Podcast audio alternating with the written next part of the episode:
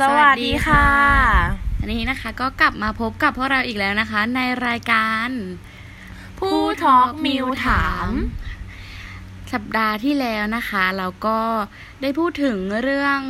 เนื้อเรื่องต่างๆของพระมหาเวสสันดรกันไปแล้วนะคะใช่แล้วค่ะตอนนี้นะคะเราก็จะมาพูดถึง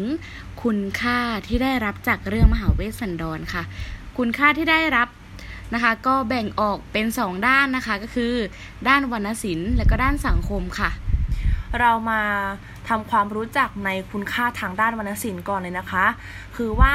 ใช้ถ้อยคำไพเราะมีการเล่นคำเล่นสัมผัสอักษรมีการใช้โวหารพาดพจน์แล้วก็พรรณนา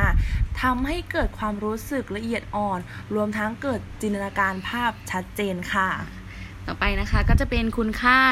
ด้านสังคมค่ะก็หนึ่งเลยก็คือสะท้อนให้เห็นค่านิยมแนวโลกุตตรธรรมของประชาชนนะคะว่ามีความปรารถนาจะบรรลุสัมมาสัมโพธิญาณค่ะ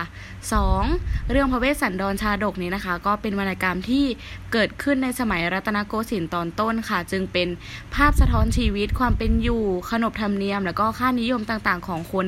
ในยุคนั้นๆ น, นะคะว่าได้มีการซื้อขายบุคคลเป็นทาสนะคะแล้วก็นิยมการบริจาคทานเพื่อบรรลุนิพพานแล้วก็มีความเชื่อเรื่องโชคลางบอกเหตุเชื่อเรื่องอำนาจของเทวดาฟ้าดินต่างๆค่ะนอกจากนี้นะคะก็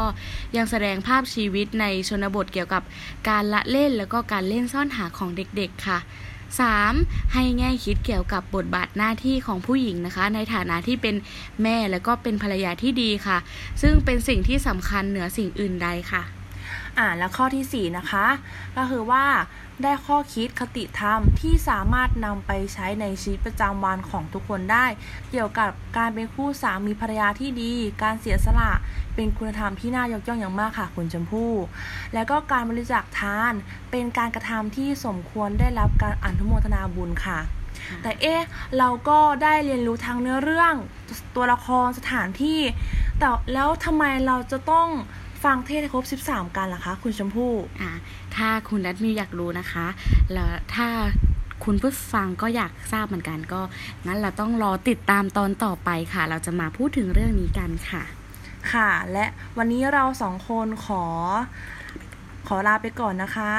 สวัสดีค่ะสวัสดีค่ะ